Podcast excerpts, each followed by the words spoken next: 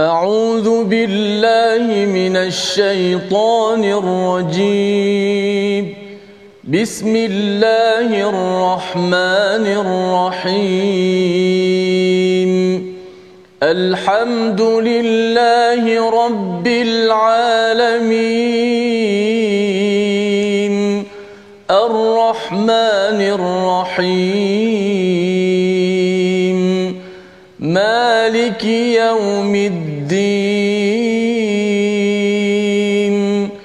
إياك نعبد وإياك نستعين. اهدنا الصراط المستقيم.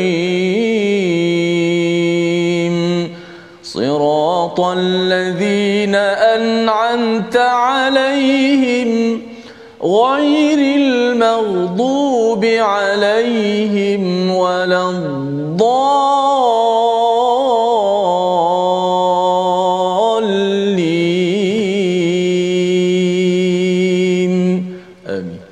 Assalamualaikum warahmatullahi wabarakatuh. Alhamdulillah wassalatu wassalamu ala Rasulillah wa ala alihi wa man wala syada la ilaha illallah syadana Muhammadan abduhu wa rasuluhu. Allahumma salli ala sayidina Muhammad wa ala alihi wa sahbihi ajma'in. Amma ba'd. Apa khabar tuan-tuan dan puan yang dirahmati Allah sekalian? Kita bertemu dalam Al-Quran Time baca faham amal pada hari ini untuk kita mengulang kaji halaman demi halaman yang telah pun kita lewati, yang telah pun kita belajar daripada surah Al-Furqan, surah yang ke-25 dan surah Asy-Syu'ara, surah yang ke-26 yang mempunyai banyak pelajaran dan kita amat bertuah pada hari ini mengulang kaji bersama dengan tetamu undangan kita iaitu Al-Fadil Ustaz Syamsul Hakim. Apa khabar Ustaz? Alhamdulillah sihat-sihat saja. Ya, selamat datang ya, ke sini dan juga bersama Ustaz Tirmizi. Apa khabar Ustaz? Ya, alhamdulillah Ustaz Fas. Ha, kita pada hari ini dapat uh, tetamu juga insya-Allah. Syukur kita bertuah kita ya untuk kita sama-sama uh, menikmati permata demi permata daripada uh, juadah uh, Makdabatul Rahman pada hari ini daripada Ar-Rahman dan kita yakin bahawa sebenarnya bila Allah menyatakan pada halaman 365 tentang Ibadur Rahman ini adalah sebagai satu manifestasi Allah memberi ruang kepada kita untuk bersama Al-Furqan, bersama Al-Quran dan terus kita harapnya diangkat menjadi Ibadur Rahman.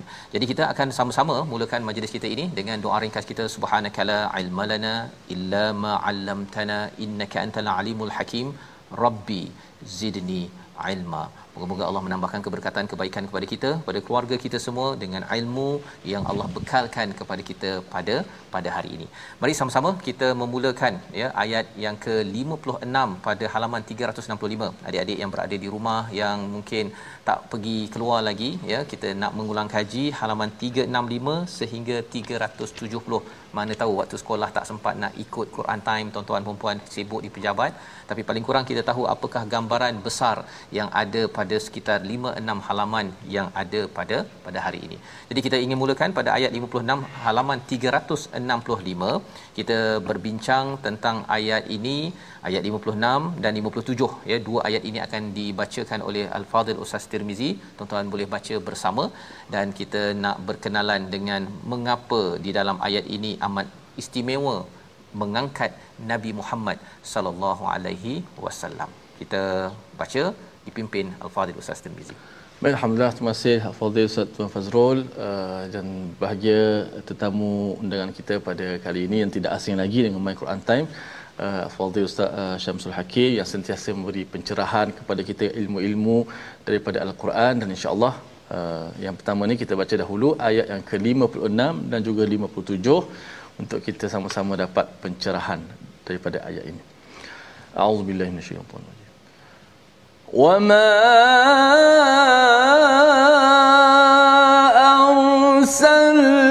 أرسلناك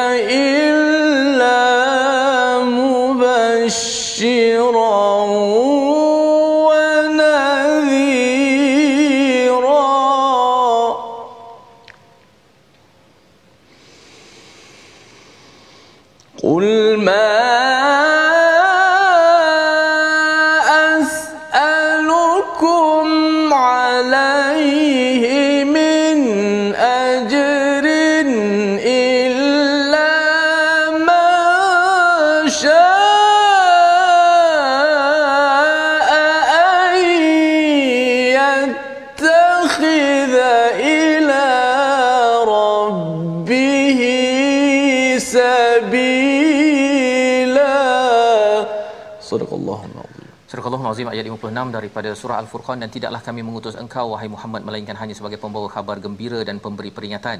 Pada ayat 57 katakanlah aku tidak meminta balasan apapun daripada kamu dalam menyampaikan risalah ini melainkan mengharapkan agar orang-orang mahu mengambil jalan kepada Tuhannya. Inilah dua ayat berkaitan dengan bagaimanakah uh, sikap dan bagaimanakah disiplin Nabi Muhammad sallallahu alaihi wasallam sebagai rasul dan di dalam istilahnya digelar sebagai mubasysyiran wa nadhira ini adalah uh, tugas fungsi yang amat istimewa. Dan sepanjang al-Quran biasanya bersama dengan Ustaz uh, uh, Syamsul Hakim pada hari ini biasanya ustaznya kita jumpa perkataan basyiran wan nadhira. Ya memberi kabar gembira dan juga memberi amaran. Cuma di sini ada perkataan mubasyiran ya mubasyiran tapi nadhira tu masih kekal sebagai nadhira bukannya munzira ataupun istilah yang lebih uh, bermakna sekitar mubasyir itu. Jadi mungkin ustaz boleh terangkan apa istimewa perkataan ini. Bismillahirrahmanirrahim. Assalamualaikum warahmatullahi taala wabarakatuh. Assalamualaikum. Saudara Fazrul dan juga Ustaz Tirmizi dan tak lupakan para penonton kita di rumah. Alhamdulillah dapat bertemu sekali lagi untuk mendengar Mak Dabatul Rahman ungkapan yang bila mana sentuh oleh uh, saudara Fazrul sebentar tadi masya-Allah ianya memang sememangnya merupakan santapan yang disediakan khususnya pada tengah hari Sabtu ini untuk kita sama-sama mendengar bagaimanakah ulasan berkenaan tentang ayat-ayat Allah Subhanahu Wa Taala. Kembali kepada soalan yang ditanyakan tadi, bagaimana Al-Quran ketika mana dia membicarakan sesuatu dengan masyarakat, dia akan menggunakan lafaz-lafaz yang orang kata tepat ke jantung. Hmm. Itu bahasa saya lah. Eh. Tepat ya. Tepat ke jantung. Eh kedudukannya pada satu-satu tempat ianya bertepatan dengan konteks ayat yang dibicarakan. Dalam al-Quran penggunaan kalimah an-nudhur ini an-nadhara ini ada banyak berlaku dalam bentuk-bentuk yang pelbagai. Dalam konteks untuk rujukan kepada Nabi sallallahu alaihi wasallam yang kerap kali kita gunakan iaitu ataupun kita temui ia digunakan iaitu kalimah munzirin satu. Uh-huh. ada juga digunakan kalimah munzir dan ada digunakan kalimah nadhira. Nadhira setiap daripada penggunaan kalimah ini ianya kena melihat kepada konteks apa yang berlaku dalam susun atur ayat-ayat al-Quran.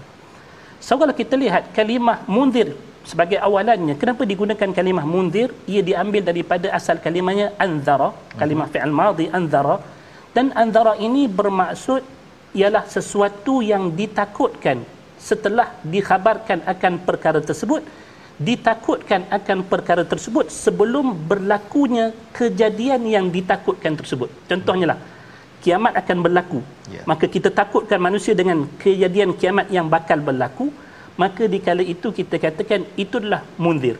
Mundir. Itu juga yeah. merupakan sifat bagi Nabi macam kita lihat dalam surah Ar-Ra' ayat ke-7 uh-huh. Allah kata innama anta mundir. Uh-huh. Tidaklah diri kamu itu melainkan pemberi peringatan pada sesuatu yang akan datang yang manusia perlu takut akannya. Tetapi kita temui juga kalimah nadhira yang kalau kita lihat dalam terjemahan sebagai pemberi peringatan terhadap perkara yang buruk juga. Uh-huh. Tetapi apa beza di antara munzir dan juga nadhira? Di sini sangat-sangat istimewa. Nak tahu tentang kenapa digunakan di sini? Kalau ikut dalam susun atur ayat ni Allah kata wama arsalnaka illa mubashiran kalau ikut akal kita sepatutnya munzira sepatutnya munzira uh-huh. lawan kepada mubashir ialah yeah. munzir tetapi kenapa di sini digunakan kalimah nadira? Kita kena flashback satu muka surat sebelum daripadanya. Ayat yang ke-55 tu. Ya. Allah sebut wa ya'buduna min dunillahi ma la yanfa'uhum wa la yadurruhum wa kana al-kafiru ala rabbih dhahira.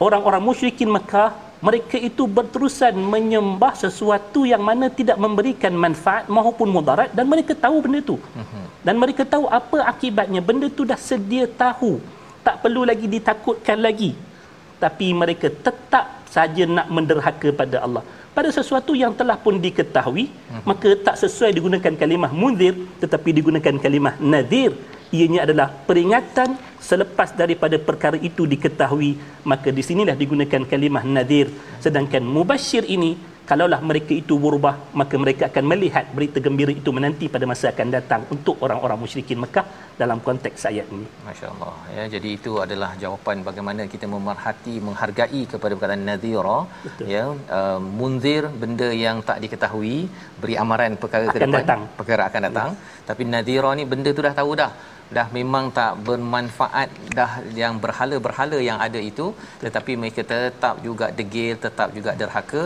maka di sini bukan sekadar nak ingatkan benda yang tak tahu pada masa akan datang. Ini sebenarnya nak beritahu kau ni memang degil. Ya memang dah tahu buat juga. Buat juga. Jadi uh, ini adalah perbezaan ya. Perkataan nadhira berbanding dengan munzir digunakan pada pada kita ingatkan sesuai uh, dipasangkan dengan mubasyiran tetapi konteksnya ini adalah pada orang yang tahu tapi tetap derhaka. Inilah yang disampaikan oleh Allah Subhanahu taala. Pelajaran untuk kita ialah bahawa kita kalau dah tahu tu saatnya kena buat tahu.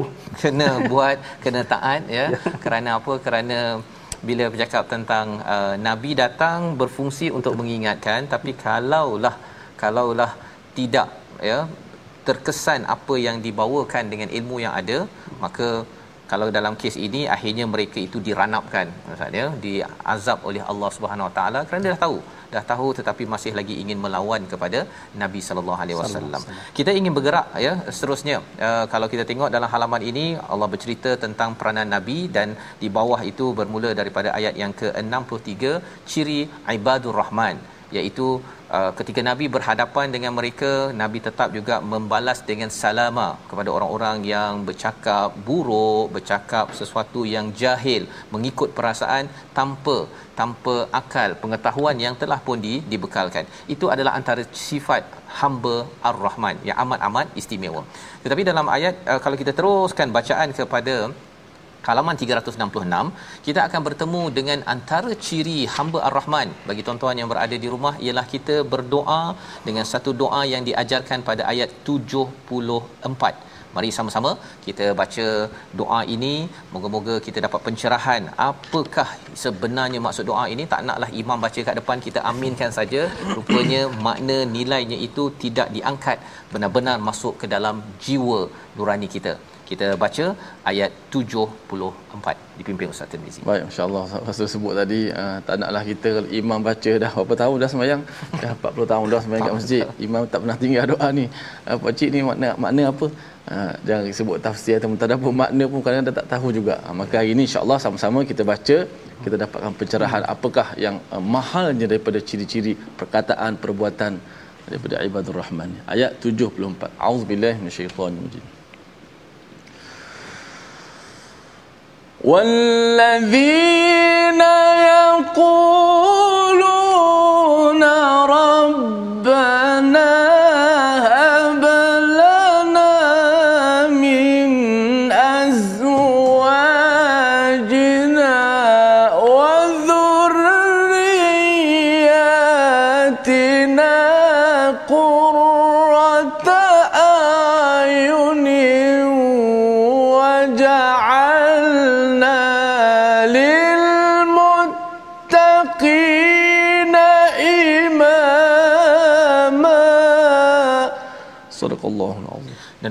berkata ya Tuhan kami anugerahkanlah kepada kami pasangan kami dan keturunan kami sebagai penenang hati dan jadikanlah kami pemimpin bagi orang-orang yang bertakwa. Itu adalah terjemahan ringkas daripada doa ini.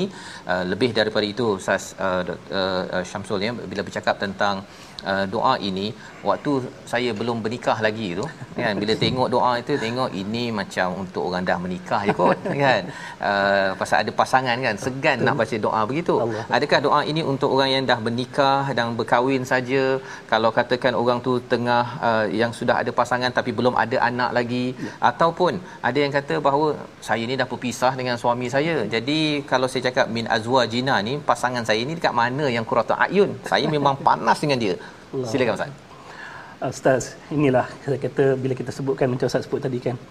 Bila kita meneliti akan bimbingan Al-Quran, apa yang patut kita hidup atas nama Ibadur Rahman ini, kita dapat lihat daripada susun atur sifat-sifat Ibadur Rahman, perasan tak kita ada dua bahagian doa. Dua bahagian. Satu yang kita lihat daripada ayat 65 dan ayat 66 uh-huh. yang menyebutkan walladzina yaquluna rabbana srif 'anna 'adzab jahannam. Uh-huh. Dan kita dapat lihat bagaimana doa ini ianya lebih mengkhusus kepada kehidupan di akhirat sebab dia melibatkan azab api neraka. Uh-huh. Tapi Tuhan tak pernah tinggalkan hamba-hambanya yang dikasihinya untuk meminta satu bahagian daripada dunia dia. Yang namanya pasangan itu yang disebutkan tadi dah menikah ke belum Tuhan kata itu bukan isunya minta dulu. Sama ada Tuhan perkenankan di sini tak pun Tuhan simpan di akhirat. Kan kita tahu bila masa kita masuk syurga nanti insya-Allah masing-masing Allah akan kurniakan pasangan. Sama ada pasangan yang telah pun diberikan di dunia ataupun Allah hadiahkan pasangan dalam syurga nanti. Iaitu bidadari nanti eh.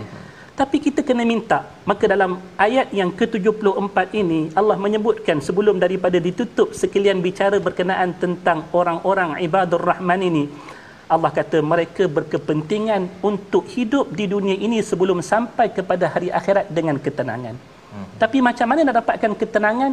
Inilah yang Tuhan minta antara jalannya ialah mendapatkan ketenangan menerusi pasangan-pasangan yang dikurniakan oleh Allah di dunia ini maka mintalah daripada Allah pasangan tersebut kerana sememangnya antara tanda-tanda kebesaran Allah seperti mana yang telah disebutkan dalam surah Rum. Hmm. nanti kita akan bincangkan insya-Allah. Allah kata daripada tanda-tanda kebesarannya wa min ayatihi an khalaqalakum min anfusikum azwajan litaskunu ilaiha. Daripada tanda-tanda kebesaran Allah dia menciptakan daripada jenis kamu sendiri. Pasangan yang mana tujuan diberikan pasangan ni ialah tujuan litaskunu ilaiha untuk kita berkecenderungan untuk memperolehi ketenangan daripadanya dan Nabi sallallahu alaihi wasallam ketika mana mensifatkan tentang seorang wanita yang salihah ini kata Nabi sallallahu alaihi wasallam dalam sabdanya Nabi kata khairun nisa allati idza nazartaha sarratka nazarta idza nazartaha ilaiha sarratka Nabi kata antara petunjuk kepada ada tiga ciri sebenarnya tapi kita sebutkan satu saja. Nabi kata ciri wanita terbaik ini ialah di kala mana kamu memandang akannya maka hati kamu tu akan rasa suka senang tak rasa gundah gulana itu sebab dalam Islam kita ada adab sebelum daripada bernikah iaitu adab bila mana kita meminang kita diharuskan untuk melihat wajah pasangan kita untuk menentukan kesesuaiannya dengan hidup kita, kita sendiri. Buka masa waktu tu. Boleh buka buka. dan sememangnya ianya diharuskan berbanding waktu lain.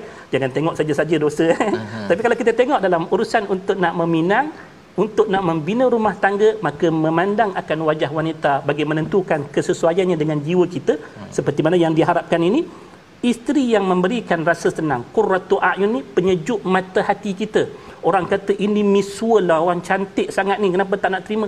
Hati saya tak boleh lagi. Uh-huh. tapi kalau kita tengok orang kata biasa-biasa tapi hati kita okey itu sudah memadai sebenarnya eh. dan daripada isteri yang memberikan penyejuk mata hati dilanjutkan kepada anak-anak. Sebab bila mana dah ada pasangan ada anak-anak tak naklah anak pula yang akan memanaskan kepala otak kita dengan sekalian masalah. Yeah dan di penghujungnya bila mana kita telah mengecap keseluruhan kebahagiaan dunia ini Allah minta untuk kita jadikan kebahagiaan kita berpasangan dengan pasangan kita dan juga dengan anak-anak tadi. Kita minta daripada Allah agar kita mencapai makam yang paling tinggi. Apakah makam yang paling tinggi? Allah kata waja'alna lil muttaqina imama. Tolong jadikan kami ini sebagai pemimpin bagi orang bertakwa. Kalau kita lihat dalam tafsirnya yang dimaksudkan dengan pemimpin ini orang yang boleh diambil contoh oleh orang lain. Contoh. Kalau seorang tu boleh menjadi contoh bagi orang lain, pastinya dia berada pada kedudukan yang tinggi. Hmm. Inilah matlamat kita hidup sebagai hamba Allah, iaitulah kita nak dapat rasa nikmat dunia ini dengan apa yang Allah bagi. Tetapi dalam masa yang sama kita kena berfikir bagaimana untuk menjadikan seluruh nikmat Allah Taala ini mencapai darjat yang paling tinggi yang telah ditetapkan di sisi Allah inna akramakum indallahi atqakum. itu cerita dia ustaz. Masyaallah. Ini adalah uh, berkaitan dengan bagaimana transformasi sosial berlaku ustaz ya. Di mana seorang hamba ar-rahman itu dia bukan uh, dia seorang sahaja yang berkata baik ya. Hmm. dia juga berdoa dijauhkan daripada azab neraka. Uh, cara dia berbelanjanya itu qawama ya, tetapi lebih daripada itu semua disiplin-disiplin itu juga dia sampai kepada pasangan pada zuriat maksudnya bukan sekadar anaknya cucunya pun generasi akan datang dia berfikir macam mana nak memastikan mereka ini mencapai sebagai kalau orang cakap tentang apa sebagai center Jambatan. of excellence Betul. ataupun uh, sebagai contoh teladan ya uh, satu keluarga menjadi contoh teladan ini menjadi contoh-contoh-contoh ya. maka itulah contoh yang kita ambil daripada para sahabat para rasul yang berjuang untuk memastikan bahawa bahawa waja'alna lil muttaqina imama. Ini bukanlah kerja satu hari dua hari ustaz ya? Uh, satu hari dua hari tetapi ia adalah satu perjuangan yang yang panjang. Jadi ini adalah uh, antara uh, kesimpulan akhir daripada surah al-furqan dan kita ingin bergerak kepada surah baru ya surah asy-syu'ara surah yang ke-26 uh, ayatnya pendek-pendek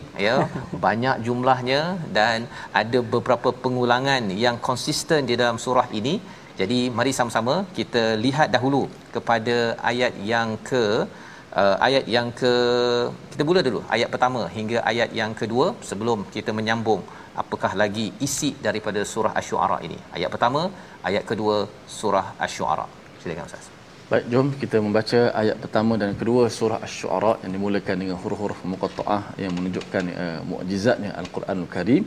Uh, walaupun huruf ini dah terdapat dalam uh, bahasa Arab uh, tetapi uh, tidak ada seorang pun yang mampu membuat semisal sebanding dengan Al-Quran. Jom kita baca. A'udzubillahi minasyaitonir Bismillahirrahmanirrahim.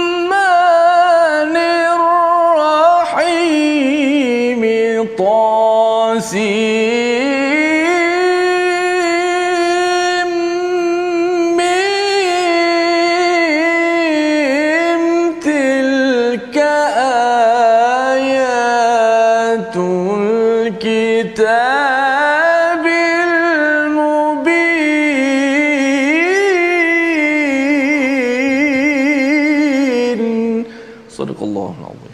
Sadaqallahu alazim. Ta Mim inilah ayat-ayat kitab Al-Quran yang penuh dengan penjelasan kepada kita semua. Ringkas permulaan surah Asy-Syu'ara, surah yang bermula dengan Ta, Sin, Mim. Ada empat surah dalam Al-Quran yang bermula dengan huruf Ta.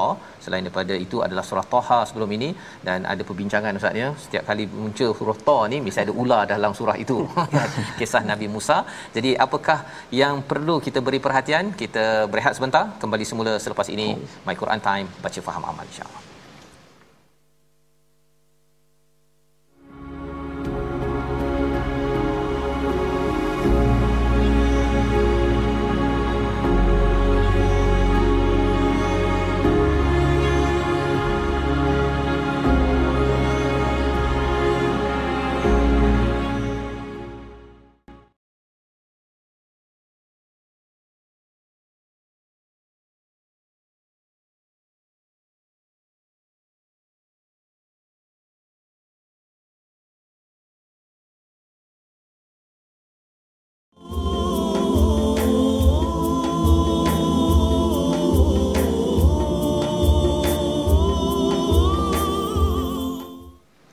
بالله من الشيطان الرجيم. أولم يروا إلى الأرض كم أنبتنا فيها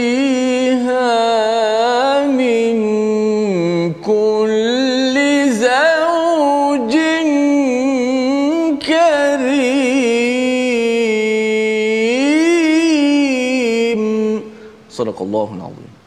Surah Azim. Kita kembali dalam My Quran Time baca faham amal pada hari ini. Untuk kita sama-sama mengulang kaji halaman 365 hingga 370 pada juz yang ke-19 untuk sama-sama kita memaknai mengambil pelajaran demi pelajaran. Dan sebentar tadi kita melihat kepada surah Asy-Syu'ara surah yang ke-26 pada ayat yang ke-7 Allah berfirman pada ayat ke-7 adakah mereka tidak memerhatikan bumi? Betapa banyak kami tumbuhkan di bumi itu jenis-jenis tumbuh-tumbuhan yang baik. Di dalam surah ini Allah mengulang beberapa kali perkataan inna fi dzalika laayah wama kana aktharuhum mu'minin dan wa inna rabbaka lahuwal azizur rahim. Dua ayat ini berulang berkali-kali di dalam di dalam al-Quran. Pada kali ini kita ingin bersama dengan Fadil Ustaz uh, uh, Dr Syamsul untuk melihat kepada uh, perkataan awalam yarau ilal ard di mana kalau kita baca surah yang biasa kita hafal alam tarakai fa fa'ala rabbuka bi ashabil fil apakah kamu tidak memerhatikan? Tetapi di sini ada perkataan awalam. Apa maksud awalam di sini? Pencerahan tentang tadabbur ayat yang ketujuh ini Ustaz silakan. Uh, Masya Allah kalimah yang kita lihat dalam Al-Quran dengan alam ataupun awalam kalau diambil daripada kata asalnya itu alam itu sendiri uh-huh. tetapi bila mana ditambah dengan waw itu waw itu dikenali sebagai wawul ataf.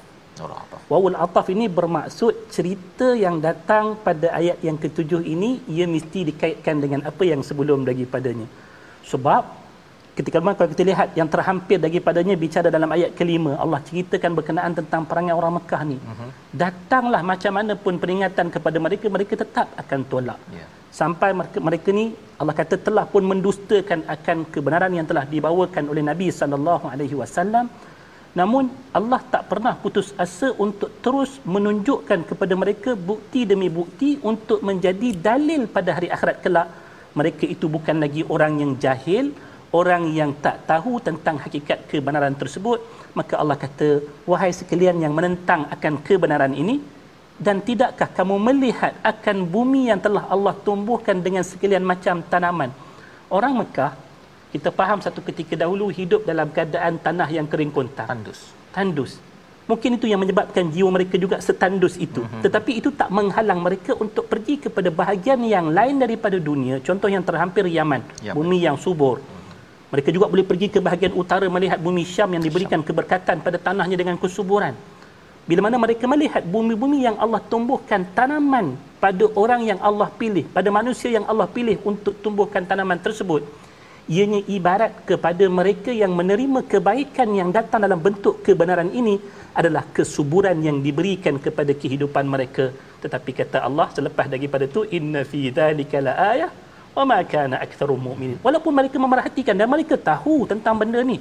Ada bumi yang subur ada bumi yang ditumbuhkan tanaman tetapi itu bukan sesuatu yang boleh mengetuk hati mereka sebab asalnya ia bukan datang daripada kejahilan tetapi ia datang daripada kedegilan. Kedegilan. Itu bezanya. Masyaallah ya. Itu penerangan tentang bagaimana awalam itu tadi. Wow di situ nak suruh kita ambil konteks ya sebelumnya. Kalau alam tarakai fa fa'ala rabbuka bi ashabil fil itu tak ada konteks lah. Ayatnya tak ada di awal ya. Tetapi ini ada cerita tentang bagaimana kalau katakan mereka ni minta macam-macam kalau turun pun uh, sepatutnya dah khadi'in merendah diri dah tetapi masih lagi berada dalam keadaan berpaling ya. Dan Allah uh, menyatakan ramai orang tidak beriman ustaz ya. Dan bercakap tentang ramai ni tambah sikitlah soalan ni kan. Iaitu uh, bila ramai ini uh, sebenarnya adakah ramai juga yang akan tidak beriman sampai ke akhirat nanti ia sesuatu yang membimbangkan Betul. apatah lagi kalau orang belajar statistik ustaz ya, ya, ya. ataupun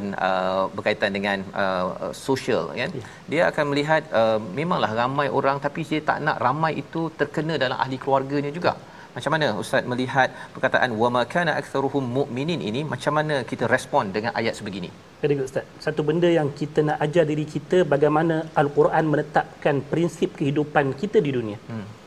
bahawasanya kita bukan hidup disebutkan ibaratnya lalang lalang ini bagaimana sifat dia lalang ni kita kata tumbuhan tetapi ya. orang kata kalau sifat manusia lalang ini dia akan melihat kepada kelompok majoriti maka dia akan cenderung kepadanya hmm. Sedangkan kebenaran yang didatangkan oleh Allah, ia bukan kerana majoriti manusia berpegang dengannya. Tetapi bila mana ia bertepatan dengan apa yang Allah sebut, apa yang Nabi sebut, walaupun ia berada pada kelompok yang minoriti, maka itulah yang terlebih berhak untuk diikuti seperti mana yang telah berlaku pada zaman Islam itu disampaikan awal-awalnya. Waktu Nabi menyampaikan seruan dakwah yang mengikutinya itu adalah golongan yang minoriti, bukan takat minoriti, lemah-lemah pula kelihatan pada waktu tersebut. Uh-huh sedangkan yang majoritinya adalah masyarakat penduduk Mekah dan juga yang sekitarnya menolak dakwah Nabi tetapi malangnya majoriti itu bukan majoriti yang baik. Sebaik majoriti tersebut sebut Allah kata wa ma aktsarun nas walau harasta bi mu'minin tapi dalam ayat ni Allah kata wa ma kana aktsaruhum mu'minin. Dan kalau kita lihat dalam uslub al-Quran ketika mana menyebutkan tentang jumlah majoriti ini kita carilah mana-mana ayat yang bila mana dinisbahkan kepada majoriti ianya adalah melambangkan pelambangan yang buruk jadi kita cari dalam mana-mana ayat-ayat melibatkan kalimah lebih banyak uh-huh. ataupun lebih ramai ianya merujuk kepada satu benda yang bukan baik. Bukan baik. Untuk nak tunjukkan kepada kita bukan nak kata benda yang ramai itu tak baik. Tetapi kebaikan itu bukan bersandarkan kepada majoriti ataupun minoriti tetapi pada konten itu sendiri. Pada konten ya. ya. Maksudnya bukan pada kuantitinya Betul. ya tetapi pada kualiti iman yang dibina dengan melihat kepada uh, tumbuh-tumbuhan ter pacul ataupun terunggah teruja jiwa itu melihat kebesaran Allah bukan sekadar makan nasi ya nampak pokok durian pokok nangka pokok cempedak hmm, jalan je tapi rupa-rupanya hmm. ada tanda kebesaran Allah yang dapat di situ ustaz ya walaupun seorang beriman uh-huh. maka dia tetap berbeza daripada ayat wa ma kana aktsarul mukminin insyaallah ya. Walaupun di satu tempat itu ya. dia terasing urabak di situ tetapi itulah yang Allah angkat. Dan ini membina jati diri kepada Nabi sallallahu alaihi wasallam untuk menyampaikan mesej para sahabat. Dan itulah juga yang perlu hadir dalam diri kita bila kita melihat kepada tanam-tanaman semuanya dah ikut pada peraturan Allah Subhanahu Wa Taala kita ini kita ini sebenarnya adalah sebahagian daripada makhluk itu ya walaupun kita seorang Betul. tapi tumbuh-tumbuhan ini lebih banyak daripada daripada apa yang ada terus memberi manfaat kepada dunia dan inilah yang kita ingin hasilkan dengan generasi al-Quran bila kita bersama ini. Baik. Jadi kita ingin bergerak kepada halaman 368 ya uh, dalam surah ini dalam surah asy-syu'ara awalnya Allah memperkenalkan tentang tentang uh, perjuangan Nabi Muhammad sallallahu alaihi wasallam terus dibawakan kisah Nabi Musa ya bersama Firaun. Dan pada ayat yang ke-20 adalah satu respon daripada Nabi Musa bila Nabi Musa hadir selepas balik daripada Madian. Misalnya balik dia daripada Mesir lari ke Madian patah balik ke rumah bapa angkatlah ya bapa angkat. Uh, dan terus dia masuk istana cakap dua perkara iaitu uh, dalam ayat yang ke dalam ayat yang ke-16 iaitu inna rasulu rabbil alamin. Sesungguhnya kami ini satu rasul. Kami tapi satu rasul. Okey. Tidak berpisah ya. Harun dan juga uh, Musa dan juga nabi-nabi itu dikira satu rasul. Dan mesej yang kedua ialah bagilah kami bawa Bani Israel ini selamat ya. Bersama kami jadi bapa angkat dah lama dah tak jumpa dengan anak angkatnya, tiba-tiba anak angkat bawa pula mesej begini, maka bapa angkat mula mengungkit, ya, kami dah bawa, kami dah jaga kamu, dah jaga kamu panjang, kamu buat yang kamu buat dulu tu. Ha ya. Maka kerana Nabi Musa ada sejarah ustaz ya. ya. Jawapan daripada ayat 20 kita nak baca bersama dengan ayat 21 untuk kita melihat apakah cara uslub pendekatan yang boleh kita belajar daripada ayat ini. Silakan Ustaz Tirmizi ayat 20 21. Baik. Auzubillahi minasyaitan. Qala fa'altuha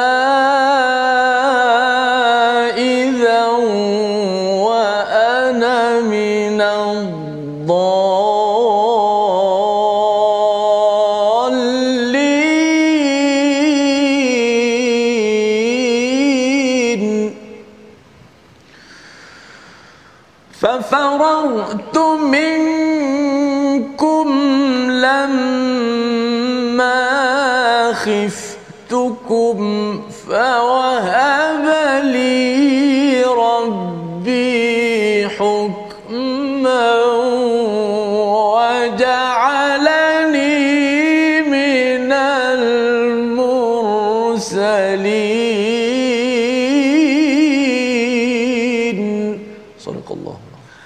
Nazim ayat 20-21 dia Nabi Musa berkata aku telah melakukannya dan ketika itu aku termasuk orang yang belum mendapat petunjuk. Lalu aku lari daripadamu kerana aku takut kepadamu. Kemudian Tuhanku anugerahkan ilmu kepadaku serta dia menjadikan aku salah seorang di antara rasul-rasulnya. Inilah jawapan daripada Nabi Musa bila membawa mesej kebaikan, mesej kebenaran tauhid nak menyelamatkan Bani Israel yang ditindas, rupa-rupanya dihenyak dengan dengan karakter assassination ya membunuh karakter Nabi Musa bukan fokus pada mesej tetapi fokus kepada pembawa mesej itu sendiri. Tetapi Nabi Musa dapat respon dengan cara yang disampaikan pada ayat 20 sebentar tadi. Kalau boleh ustaz rungkaikan uh, pendek saja jawapan itu mengapa Nabi Musa memilih perkataan-perkataan itu terutama ad-dallin ini. Biasa kita baca Fatihah walad-dallin ini merujuk pada orang Kristian orang yang bingung tak ada hidayah. Eh Nabi Musa ini bukankah nabi silakan okey menarik tadi kita sempat bicarakan bahawasanya yang dikatakan kejahatan orang musyrikin ini iaitulah pada penolakan mereka terhadap kebenaran itu bukan dek kerana kejahilan mm-hmm. tetapi ianya dek kerana kedegilan kedegilan mm.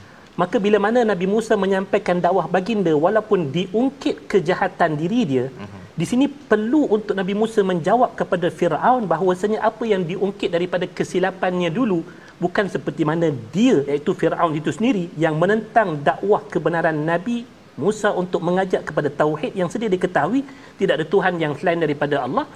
Berbanding dengan Nabi Musa kalaupun diungkit kesalahannya dia kata aku mengaku aku buat.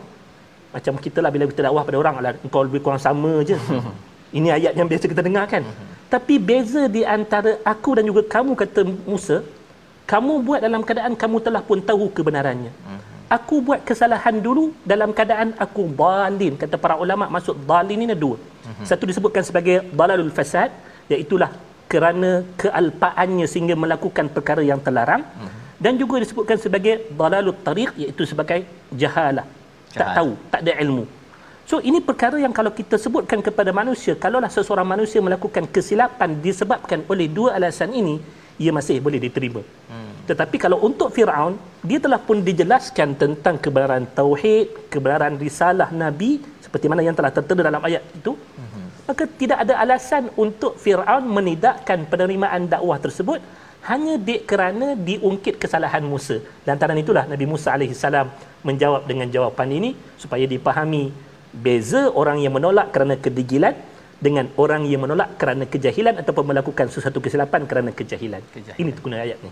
Baik, masya-Allah itulah uh, penerangan ya bagaimana uh, Nabi Musa buat dengan uh, alpa ya. Uh, kita tahu bahawa Nabi Musa juga adalah seorang manusia ya yang ada kealpaan di situ maka itulah yang di uh, beliau mengaku awal-awal lagi ya, ya. Uh, tak ada pula eh, tak tak tak tak saya tak buat tu kan ataupun dia pergi pergi salahkan pula ya. kepada si yang uh, orang-orang lain uh, Nabi Musa mengambil ya take charge istilahnya Betul. ya bertanggungjawab tetapi lepas itu disambung lagi lah dengan uh, ayat bagaimana uh, sebenarnya kesan daripada daripada uh, peristiwa itu beliau lari ya daripada Mesir untuk uh, menyelamatkan dirinya. Jadi pelajaran untuk kita apa tuan-tuan daripada perkara ini?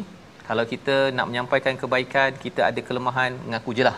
kan, mengaku sajalah kerana mengaku itu apa istilahnya uh, ular menyusur Menyusur akar takkan akar hilang bisanya. tidak hilang bisanya oh. ya jadi itu perumpamaan untuk kita kita manusia ya tetapi inilah yang dicontohkan oleh Nabi Musa real ya Nabi Musa ada melakukan uh, kesilapan tersebut tetapi itu tidak menghalang untuk terus berjuang dalam kehidupan membawa mesej kebenaran.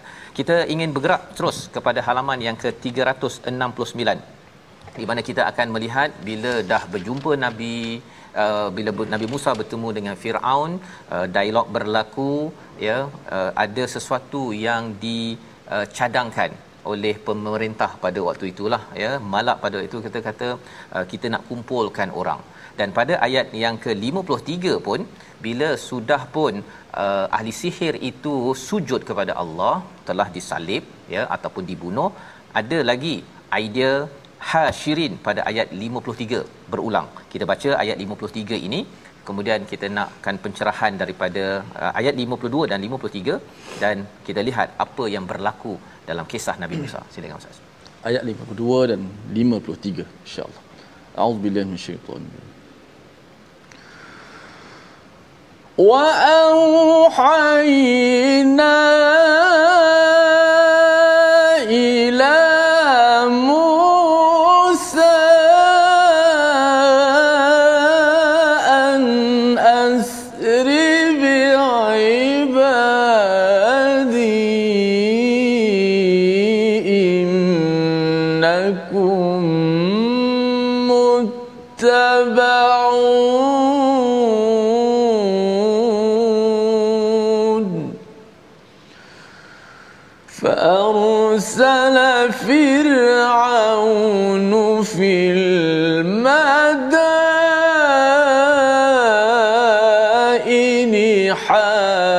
حاشرين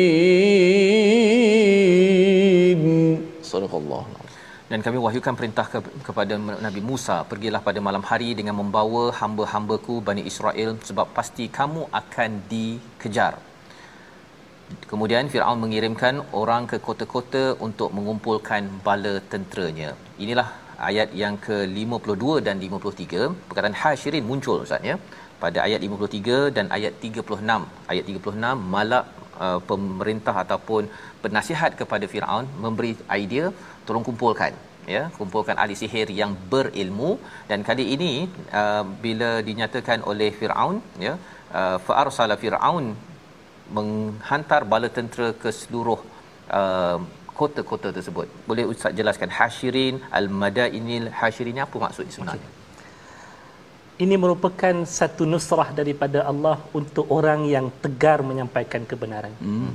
walaupun telah berlaku penolakan daripada Firaun dan juga juak-juak sekitar dia tapi janji Allah wallahu mutimmu nurihi walau karihal kafirun Allah tetap akan menyempurnakan cahayanya walaupun ia dibenci oleh orang kafir cuba kita lihat dalam konteks ayat 36 saat ketika mana Nabi Musa pada waktu itu hanya berbekalkan tongkatnya Okay. dan ditemani oleh seorang pengikutnya itu Nabi Harun alaihissalam pada waktu itu kalau dilihatnya tidak ada kekuatan langsung. Hmm. untuk nak mempersembahkan sesuatu kebenaran itu di khalayak ramai dan menarik yang lain untuk melihat akannya. Tapi kata Allah apa dia?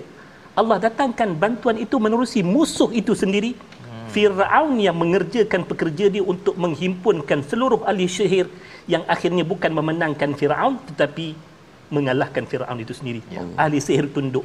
Hashirin iaitulah mereka itu golongan pengumpul-pengumpul manusia bermula daripada ahli sihir untuk ayat 36. Kemudian kali kedua ketika mana Nabi Musa hampir ditewaskan berada di tebing Laut Merah nak menyeberang. Pada waktu itu pun waktu itu ketika mana datangnya perintah Allah bila mana Nabi Musa melarikan diri dengan perintah Allah Subhanahu wa taala pada waktu itu Firaun sekali lagi memanggil manusia dengan tujuan asalnya untuk memperlihatkan kekuasaan diri dia menewaskan Musa tetapi pelik tak dia sebenarnya menghimpunkan manusia untuk mempersembahkan kemusnahan diri dia sendiri Masya-Allah. ini kerja Allah Subhanahu Wa Taala. Hashirin ini kalau ikutkan bukan bagi pihak Nabi Musa. Hashirin ini adalah merupakan juak-juak tentera Firaun. Firaun. Tetapi Allah tentukan daripada takdir dia bahawasanya kemenangan itu kadang-kala bukan datang daripada golongan yang benar tetapi ia datang daripada golongan musuh itu sendiri sebagai balasan Allah kepada yang menderhaka. Allah. Allahu a'lam. Terima kasih ucapkan pada Ustaz uh, Syamsul ya menjelaskan uh, bagaimana sisi pandang ya mm-hmm. apabila istilah nusrah ya bantuan yang Allah berikan kepada uh, perjuangan agama ini kadang-kadang ianya ditatang oleh musuh pun ya. Dia yang banyak follower banyak teknologinya apa ke. Tapi yang memberi manfaat kepada kepada perjuangan Islam ini adalah adalah daripada Allah Subhanahu Wa Taala dengan segala uh, gerakan-gerakan yang dibuat oleh Allah Subhanahu Wa Taala. Jadi ini adalah amat uh, menarik dan memberi semangat kepada kita. Kita buat apa yang kita patut buat. Maksudnya maksudnya Nabi Musa uh, boleh seorang dua saja dengan tongkat je pun Betul. kan kalau nak bawa apa bulldozer ke nak bawa apa rasanya habis masa dekat situ saja.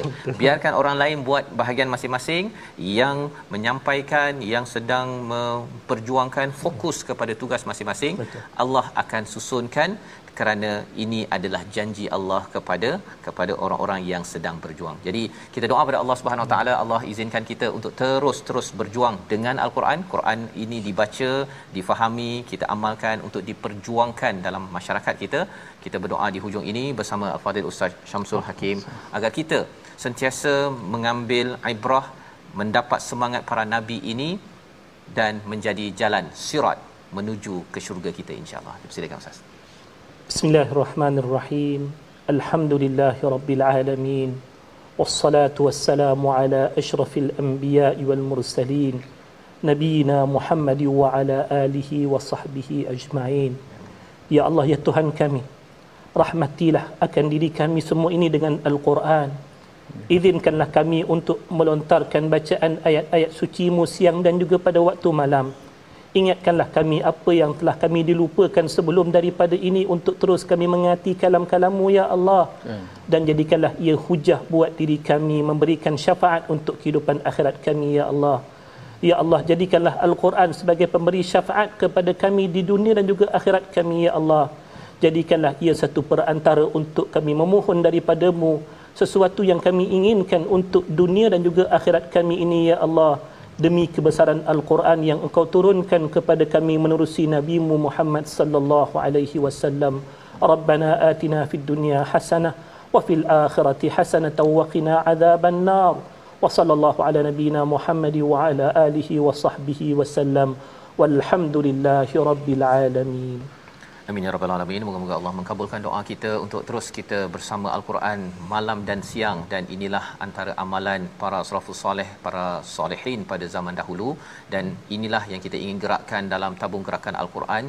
Kita berinteraksi dengan Quran malam dan siang kerana kita yakin dengan Quran ini mukjizat yang masih kekal, kita akan berjaya dengan bantuan daripada Allah Subhanahu Wa Taala. Kita bertemu lagi dalam ulangan pada malam ini dan juga pada pagi esok dan kita akan masuk kepada halaman baru kita meneruskan surah Asy-Syu'ara dan kita nak melihat apa lagi permata indah daripada Ar-Rahman. Kita bertemu lagi. Terima kasih diucapkan pada Al-Fadhil Ustaz Syamsul sudi bersama. Nanti kita perlu lagi bersama meneruskan uh, perkongsian permata Al-Quran ini. My Quran Time, baca, faham, amal insya-Allah.